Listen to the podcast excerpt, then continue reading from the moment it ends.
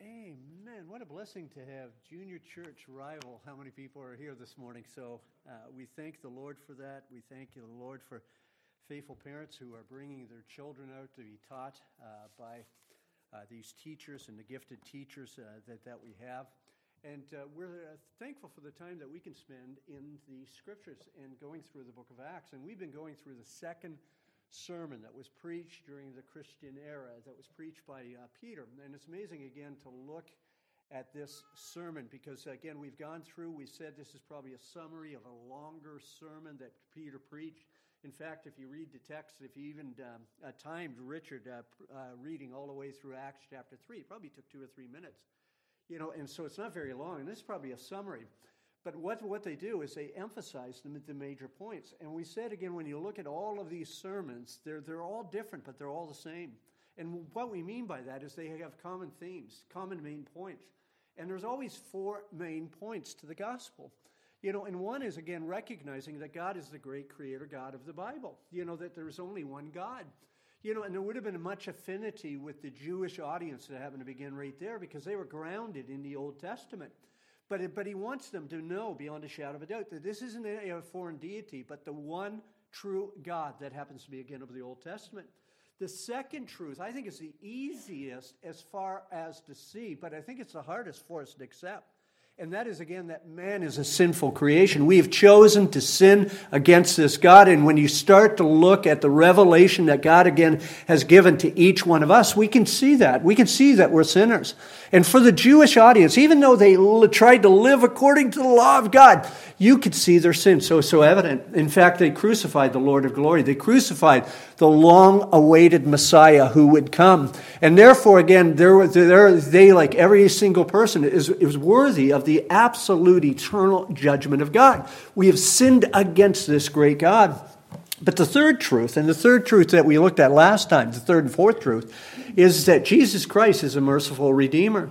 Jesus has come. He's taken that sin upon himself. We realize that events that transpired were, were uh, not just bad luck, but they were all ordained by God. This is God's plan to put Jesus on the cross, that he would pay that ultimate penalty for all of our sins and that our sins would be blotted out. You know, in recognizing all that, the question that should come to mind is how do we respond to that? And that's the fourth point. There needs to be a necessary response. And that necessary response is repentant faith. And you can see that in verse, in verse number 19 of the text. He says, Repent therefore and turn back that your sins may be blotted out. And we looked at conversion, and we said conversion's two sides of that one coin, right? On one side, there's repentance. On the other side is faith. And one presupposes the other. Otherwise, when you understand one properly, you'll understand the necessity of the other. And repentance is not just a change of mind, but it's a change in our whole disposition as we look at sin and think about sin. We, we are repulsed by it. We don't want it in our lives anymore, and we realize that it's worthy of the judgment of God. But not only that, the other side is faith. You know, that we realize that we need to put our trust in Jesus. And that's what he says repent and turn back. The question is, what are they turning back to? And they're returning back to Jesus Christ. Faith in Him. It is faith in Him alone, whereby we have this wonderful, glorious salvation in the Lord Jesus Christ. But this morning I want us to look at what we call the superior promises of the gospel of the Lord Jesus Christ. And I think, again, this is absolutely essential when we understand the gospel of the Lord Jesus Christ. Because I think there's a real shift in Christianity uh, as far as the hope of the gospel. You know, and if you had to, had to name what is the hope of the gospel, what would you name? What would you come up with? You know, we trust in Jesus Christ for forgiveness of sins. Now what comes? You know, I can remember I was explaining the gospel to a gentleman again one day you know, and all the way through, you know, I went through all four points. And after I got through the end, I, I, I asked him what he thought about it. And he had sort of a wry smile all the way through the explanation of the gospel. And he said to me at the, at the end, he said, I've tried it and it didn't work. And, and I asked him to explain what he meant by that. You know, and here, here was a, a gentleman, again, who, has a, who had a substance abuse problem. You know, his marriage uh, um, was long over. It was, it was obliterated because of his substance abuse. And he was never able to hold down a job. You know, and his whole point was this I tried Christ.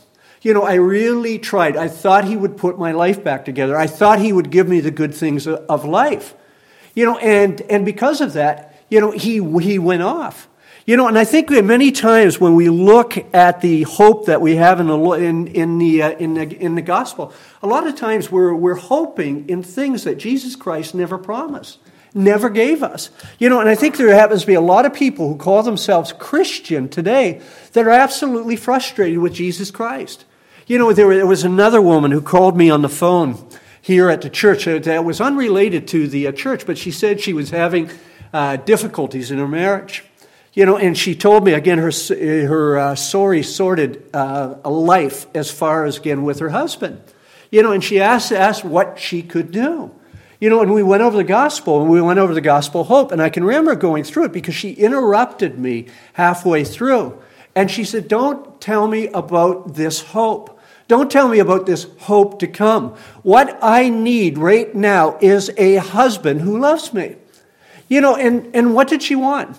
She wanted some way that she could look at the Word of God, the, the gospel of the Lord Jesus Christ, what God had given us, and somehow to take that to get what she wanted in this life. You know, and I wonder, why are you trusting the Lord Jesus Christ this morning? You know, what, what is the great hope? What do you hope for most of all to get from the Lord Jesus Christ? Like I said, I think, I think there's a lot of people that happen to be uh, out there that are hoping in promises that Jesus Christ never made. You know, and here's the amazing thing when you start to understand the absolute grandeur of the promise of the gospel of the Lord Jesus Christ, it's better than anything that we could hope for in the here and now. It is really superior. So, what I want us to do this morning is I want us to understand that great hope, you know, so we can fix our gaze upon the Lord Jesus Christ and truly follow Him. I want us to understand that. So I want us to walk through the remaining verses that happen to begin in this passage. And then I want us to see, again, uh, some implications from that. But let's just begin by looking at verses uh, 20 and 21 of our passage. And look what it says. It says, that the times of refreshing may come from the presence of the Lord, and that he may send the Christ appointed to you, Jesus, whom heaven must receive until the time of restoring of all things about which God spoke by the mouth of the holy prophets long ago. And let me just give you a quick outline of these verses from verses 20 all the way to the end of the chapter. First of all, in verses 20 and 21, he outlines the hope of the gospel of the Lord Jesus Christ. You know, in verses 22, 23, and 24, he grounds that in the unity of the message. Other words, as you go through the Bible, there's not one hope here, one hope here, one hope here, and one hope here. There's one hope. And so he grounds it in the unity, again, this, this gospel uh, hope in the unity of what is taught throughout the Word of God. When you see in the beginning of the Bible, there's a promise of a kingdom. When you see at the end of the Bible, there's a kingdom that happens to be established. Right? There is one hope that happens to be there. And then the last two verses that happen to be of this chapter, grounded again in this hope. He comes back to this future hope that happens to be in Jesus. You know, and like I say, many uh, uh sermons that Jesus, even many sermons that Jesus preached, uh, he, he, pre- he preached on the gospel hope, and, and it wasn't very popular in his day. And you can imagine because here is all this excitement that's going on. This man has been healed. Everybody knows about this beggar at the gate, beautiful. And all of a sudden he's been, he's been healed. He, his legs have been restored.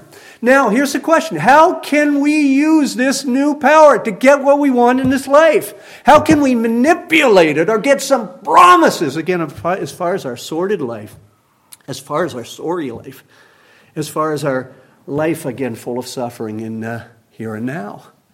You know, and that's what they were, they, they were after.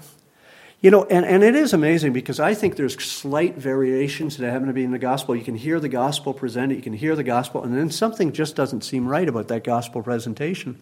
And there's slight variations. You know, such as this. You know, Jesus Christ, if you trust Jesus Christ, He came and he, he to deliver you from your sins. And if you trust Him, if you trust Him, He suffered so you do not have to suffer. Let me say there's a lot of truth in that statement, but there's also a slight variation. Because what it says is if I trust in Him, guess what? I am not going to suffer in this life. You know, and let me tell you, that is not the gospel promise. In fact, the gospel promise is the exact opposite. You know, if you trust in the Lord Jesus Christ, you will be persecuted in this life. You will have difficulties and problems. Through many tribulations, we must enter the kingdom of Christ. And I think a lot of times we're trusting in promises, like I say, that Jesus Christ never made. But let me just say this He made such superior promises. And that's what he's making right here in verses 20 and 21 through, through Peter. He says that the times of refreshing may come from the presence of the Lord, and that he may send the Christ appointed to you. Think of this promise Jesus, whom heaven must receive until the time of re- for restoring all things about which God spoke by the mouth of the holy prophets long ago. And when he says that, he's drawing his whole message to a conclusion. He's drawing it to a conclusion. You know, here, here, here, here. Now, now, now respond in repentant, uh, repentant faith. Now, why should I do that? This is why. That, you know, that this might come. And he talks about, again, these times of refreshment. And he t- talks about it as being future, but let me just say this as believers in the Lord Jesus Christ, we, we do get a taste of that, don't we? You know, we really do get a taste of that refreshment. I mean, God gives us new life.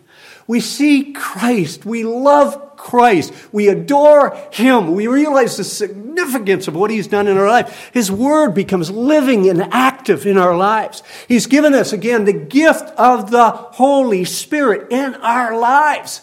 And we realize beyond a shadow of a doubt, He's even given us a gift of other believers in Jesus Christ. And there's a sense, again, where we have a small taste of the great refreshment to come. And this is what the Jews were looking for. They were looking for this time of blessing that would come upon all people. And it reminds them that this, this blessing, this time of re- refreshing, comes because of the presence of the Lord. In other words, the presence of the Lord will be with his people. But the one, uh, the agent who restores all things is Jesus Christ. Because he says in this passage, he says that he may send Christ appointed to you, right? That he may send this one. In other words, he's not here right now, but he's going to send this Christ, you know, to establish this kingdom. You know, and, I, and uh, Mike's been going through the book of Revelation on, um, on Wednesday evenings. I, I don't know where you are in that, but there's an amazing scene that happens to be again in Revelation chapter 5. You know, in Revelation, again, chapter 5, here the search is made of heaven of someone who is worthy to open up the end time seals, bring in the kingdom of God. And there's a search of heaven.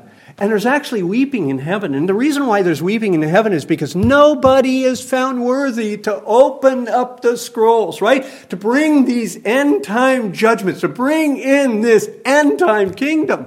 And then all of a sudden, the Lamb who was slain before the foundation of the world comes forth and he is found worthy. And the 24 elders sing out in praise in Revelation chapter 5 and verses 9 and 10 these words Worthy are you to take the scroll and to open its seals. For you were slain, and by your blood you ransomed people for God from every tribe and language and people and nation. And listen to what he says And you have made them a kingdom and priests to God, and they shall reign on the earth. Right? It's an incredible promise. It's incredible, again, to think, you know, that the one who made this kingdom, you know, to come and that we will reign on earth is none other than Jesus Christ. But the whole uh, emphasis that happened to be right here is this kingdom is not now. It's not in this disposition that we are living in in the here and now. In fact, in fact, in verse number 21, he says, Whom heaven must receive until the time of restoring of all things. In other words, it's future, about which God spoke by the mouth of the holy prophets. You know, whom heaven must receive. We saw that in chapter number one, right? Right? Jesus no longer with us. Here the apostles here, here the commission is given, and Jesus is translated up. And now he's at the right hand of the Father on high. He's making intercession for the saints. But here's, here's the message He's coming back. He's coming back to establish this eternal kingdom. And if you want to come into this eternal kingdom, you have to trust the Lord Jesus Christ for forgiveness of sins. You have to repent and recognize that you are not worthy of this kingdom. You're not worthy again of this great hope. You have to trust in Him, and your sins will be blotted out, and you will have this promise of this time of refreshing, this time again of restoration. You know, and I think a lot of times we never stop and we never try, try to visualize we never try to meditate so often on the greatness of our hope in the Lord Jesus Christ. You know, that's something I often try to do, especially when I'm down. you know, I try to think of the kingdom to come, and I try, love to think about how great it is. And when I get to a place where I start thinking it's greater than I could ever think, and, and this is the greatest I've ever thought about it, I know it's well beyond that. And if I get over here and I think about how great it is, and this is the greatest I've ever thought about it, I realize it's way beyond that. You know, and there's various different passages of Scripture that try to bring out this eternal kingdom. You know, in Isaiah chapter 35 is one of them. In verse number 5, he begins, Then the eyes, and think of this if you ever struggle with physical impairment, again, sores that happen to begin in, in the beginning of the day, you know, if you ever struggle with disease or anything else, or, or those that you love do, this is a wonderful promise because let me tell you something that's missing in the, in the eternal kingdom, and we want it to miss. There's no such thing as a hospital in the eternal kingdom right? Right? There's no such thing as retirement homes. Praise God, right? Yeah. Listen to what it says. Then the eyes of the blind shall be opened, and the ears of the deaf unstopped, and, and shall, then shall the lame man leap like a deer, and the tongue of the mute for sing for joys. And he talks about this change in our bodies, but then he talks about this change even in the creation that happens to be around us. For waters break forth in the wilderness, and streams in the desert. The burning sand shall become like a pool, and the thirsty ground springs of water. In the haunt of jackals, where they lie down, the grass shall become reeds and rushes. And think about it, all the glory that is brought to God by God's people. There will be nothing unclean that comes into this kingdom, because listen to what he says. He says, And a highway shall be there. And listen to what the highway is called. And it shall be called the way of holiness. The unclean shall not pass over it. It shall belong to those who walk on the way, right? That narrow road. Even if they are fools, they shall not go astray. No lion shall be there, nothing, nothing hinder us, nor shall there be ravenous beast come upon it. They shall not be found there. But listen, but the redeemed shall walk there. And the ransom of the Lord shall return and come to Zion. And listen how they come with singing Listen to these words everlasting joy shall be upon their heads. They shall obtain what? Gladness and joy. And listen to what's gone. And sorrow and sighing shall flee away. That's the hope. That's the great hope, isn't it? There's coming this eternal kingdom. But here's the message it's not, and please get this, it's not in the here and now. Right? I'm going to say that a few more times. You know, not right now, but through it. It's not right now. You know, our, but this is the true hope, even in all of our difficulties, even in all of our struggles that happen to be in our life. And let me just say this it never has changed, has it? So when you look at Genesis chapter 1, when you, when you look at those first three chapters, and when you look at the end of the book of Revelation, you look all the way through, that purpose of God to have a God fearing kingdom filled with God's people praising Him hasn't changed. It's always been that promise, it's always been that intention. And it shall come to pass. So he grounds it in the Old Testament. You know, right at the end of verse number 20, uh, 21, he says, God spoke by the mouth of his holy prophets long ago. And then he gives us an example of this. You know, that's the same message. Moses said, The Lord will raise up for a prophet like me from your brothers. You shall listen to him whatever he tells you, and it shall be that every soul who does not listen to that prophet, other words, the coming prophet, shall be destroyed from the people. I mean, it's incredible, isn't it? It's incredible, again, to think of this. You know, beyond a shadow of a doubt. This is a reference to Deuteronomy chapter 18 and verse number 15. And the Jews understood it as messianic. And it was basically this when the Messiah comes, listen to him. Right? Here comes the Messiah. Put your trust in me if you want to come into this kingdom. I am the only way. I am the only hope. I am the only life. Right? That's what Jesus said.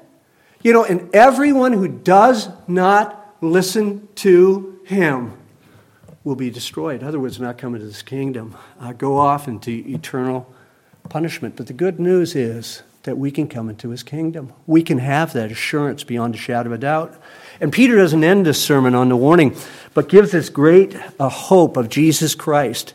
In verses 25 and 26, he says, You are the sons of the prophet and the covenant that God made with your father, saying to Abraham, And in your offspring shall all the families of the earth be blessed. God, having raised up his servant, sent him to you first to bless you by turning every one of you from your wickedness. What an amazing promise. We many times called this the Abrahamic covenant. And the Abrahamic covenant basically says that there is going to become one from the seed of Abraham that will be a blessing to all of the world. You know, and we realize that as believers here in the year 2023, that it happens to be again Jesus Christ who came, who lived that perfect life, died that substitutionary death, rose again, and as we see in this passage, Scripture is coming again. And this is a great hope that we will live eternally with Him in, in this perfect kingdom that will come. You know, we realize that beyond a shadow of a doubt. But here's the amazing thing He said, He has sent Him to you first. In other words, the gospel went first where? To Jerusalem, then Judea, then Samaria, and then where? To the uttermost parts of the world. We realize that. We saw that again in the Great Commission that was given. But it was given to the Jews first. Um, uh, Paul says the same thing in Romans chapter 1 and verse number 16. He says, For I am not ashamed of the gospel. For it is the power of God for salvation to who? To everyone who believes. That's, that's the wonder of the gospel. But here's, here's, here's the order to the Jew first, and also to the Greek. And I think, again, the reason why it's to the Jew first, we, we could argue about all the promises that happen to be in the Old Testament to emphasize God's grace. If it's good enough for these individuals that crucified the Lord of glory, let me tell you, it's able to meet my need. It's able to give me the wonderful forgiveness of sin. And that's where he ends it on. He says that every, uh, uh, to bless you by turning every one, here it is, every one of you from your wickedness. It's a great promise, isn't it? Turning, repentance, trusting the Lord Jesus Christ. And it's amazing because I truly believe this. And I think uh, uh, this needs to be emphasized again over and over and over and over again. The more that we recognize the gospel hope, the more that we're able to carry all the pressures of life. It doesn't mean our lives are going to change, doesn't mean the pressures, doesn't mean the trials, doesn't mean the suffering. Sometimes it'll even get worse. But the more that we recognize it, we change. We have this great hope, this great expectation that is going to come. Now, let's just make some implications of this. And, and the first implication that I want us to ask is this your hope? You know, here, here you are, you say, I have trusted Jesus Christ as a Savior from sin. I've trusted Him. I realize beyond a shadow of a doubt that what He did on the cross was more than enough to save a sinner like me. But let me ask you, what are you hoping for in the Lord Jesus Christ? What are you saying? If I could have this, life could work, life could be dynamic. You know, do you have that? Or are you frustrated with life and, and really disappointed with, with Jesus because he has not delivered on what you truly desire? You know, what? we're going to look next time at the response to the second sermon. You know, in the beginning of uh, chapter number four, and, and the response is basically by the religious leaders, and they want to shut this gospel down. And the reason why they want to shut this gospel down is because this is not their hope. Their hope is not found in Jesus Christ. Their hope, again, is not in a kingdom to come. But their hope is in this it is in, in the here and now. And I think, again, for a lot of people, when they look again at the world that happens to be around us, and they live in a Christian culture, a Christian community, many times they want to talk about something else. You know, they look at all the difficulties, all the trials, all the temptations that happen to begin in their life, and they say, there's got to be something else. There's got to be something else to emphasize. You know, look at all the problems. You know, we have unjust wars, evil men reigning and ruling today that are killing, again, multitudes. You know, does the gospel, does this gospel hope speak to that? We, we, we, we even in our own land, again, have uh, what I would call uh, political oppression. You know, when we look at the political leaders that happen to be, again, in our day and age, it's incredible how many uh, laws that they pass, or at least attempt to pass, that are against what we believe as believers in the Lord Jesus Christ. And I think a lot of times we get frustrated, don't we? You know, we, we recognize that oppression that happens to be again on us.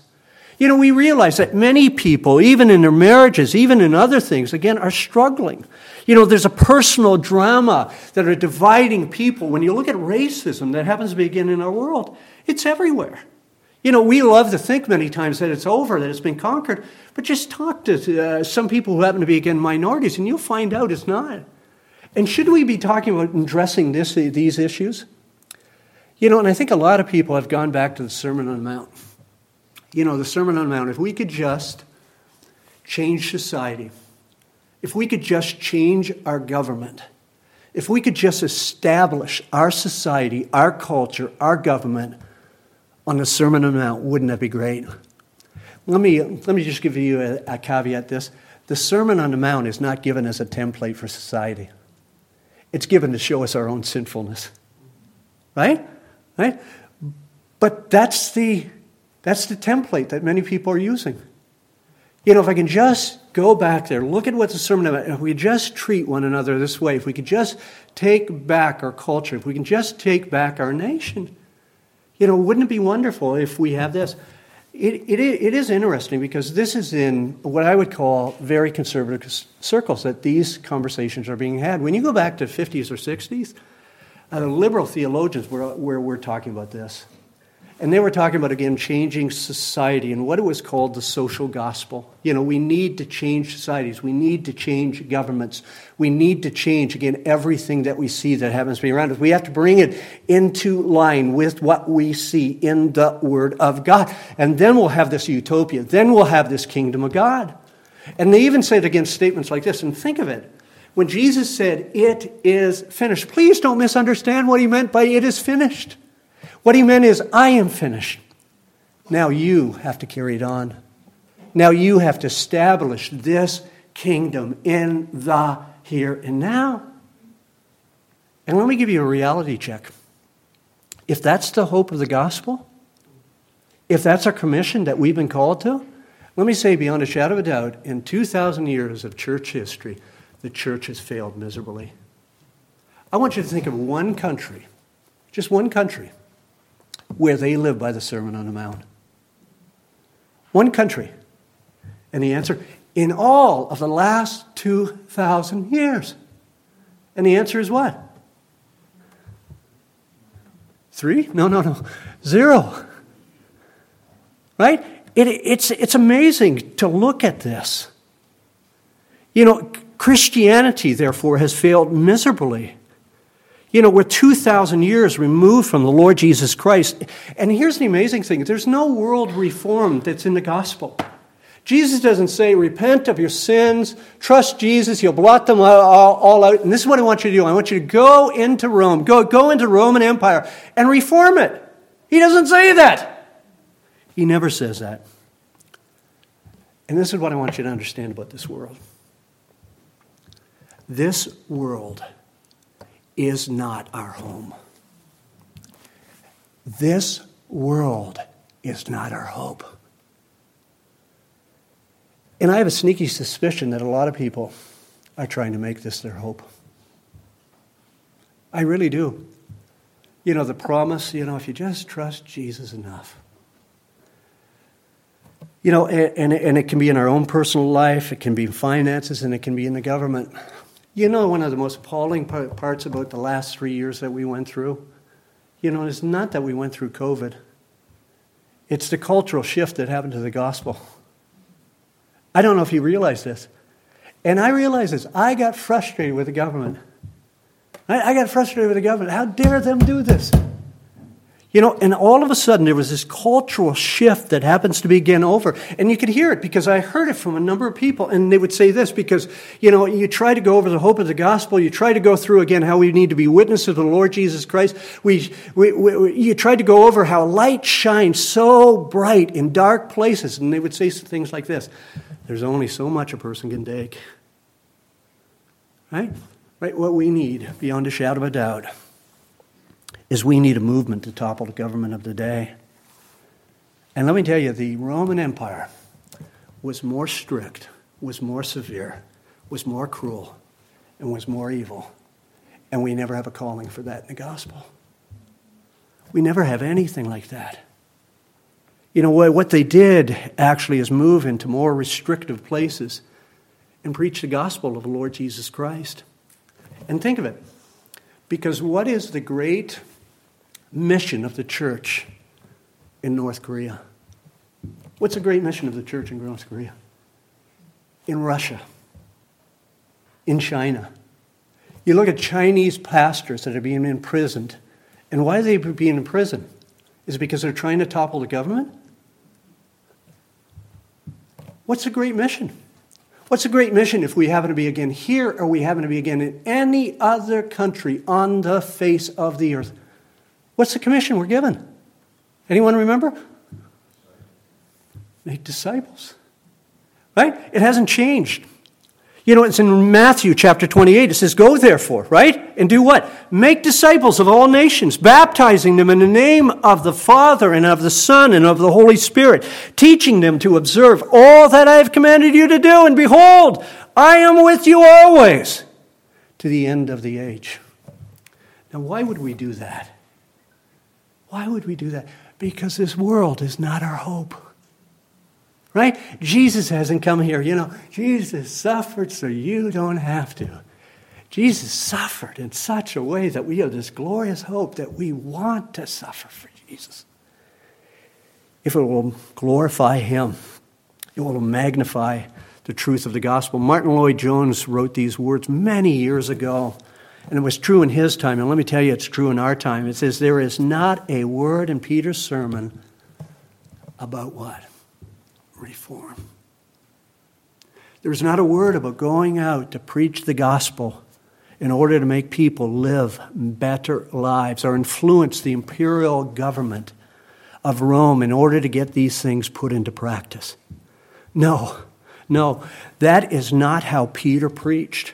Remember, here is the first preacher in the Christian church. Here is the authentic summary of the great message. And what a wonderful opportunity. The crowd had gathered. They wanted to hear. And Peter told them something that is in the distant future. Now, this was not only true of the preaching of the Apostle Peter, but was equally true of the preaching of our blessed Lord Jesus, our blessed Lord and Savior. Our Lord never claimed to have come into the world to reform it. He never said the world was going to get better and better. And listen to what it, what it says, because this is so true. The world was never going to get better and better. Indeed, he said the exact opposite. Right? Go through in Matthew and read the Olivet Discourse. And let me tell you the one thing you have to conclude it ain't going to get better. And let me say beyond a shadow of a doubt, this world's not our home. I love that old uh, spiritual. This world is not my home. I'm just a passing through. My treasures are laid up where? Not here. Not here. Are your treasures laid up here? Is Jesus as an instrument because this is your hope? My treasures are laid up somewhere beyond the blue. And that's why I, and the reason why I emphasize this is there's a real, real push for the church to become politically active. There's a real uh, push many times for conservative pulpits to talk more and more about politics rather than the gospel of the Lord Jesus Christ. And they're talking about politics because it's a means, again, of political defiance. That's not the gospel. And let me say beyond a shadow of a doubt, that is not the commission that we're given. And I know that's frustrating for some of you. We may be persecuted. God has promised that this world will get worse and not better before He returns. Our hope is not in the here and now, but Jesus is really coming back. Let me close with Lloyd-Jones this morning and what he says. He says this He's calling out a people for Himself he sent these disciples and said, in effect, I leave my message with you. You are going to be witnesses to me. I'm going to give you power to enable you to speak and testify to what you see and what you know and what you have experienced. I'm sending you to Jerusalem, to Samaria, to the uttermost parts of the earth. I'm sending you to tell the universe that I am the Son of God and the only Savior. And our Lord has been doing this ever since. From that moment until now, he has been calling out a people. And he has been, been forming a new kingdom the kingdom of God, the kingdom of heaven. And then he concludes this way that is the story that begins in the New Testament and has continued in the long history of the Christian church. Throughout the centuries, the gospel has been preached, and men and women individually, sometimes in small companies, have had their eyes open. They have seen it. They have believed it. They have been separated from the world and be- became members of the church, members of the body of Christ. They have started living a new life with a new hope. They've lost the fear of death and of the grave. They are enabled to conquer sins that used to defeat them. And this is still going on. He is still sending out his messengers. Men and women are still being converted and renewed. Where's your hope this morning? What do you hope from Jesus? You know, is it something in the here and now? God controls history, and Jesus will come. And let me just say this in closing. I think a lot of times God shatters our dreams in the here and now for one reason. And you know what the reason is? Because he wants to show us the superior hope that we have in Jesus Christ. Rejoice in our Savior. Let this hope control your life and heart. Let's bow our hearts in a moment of prayer.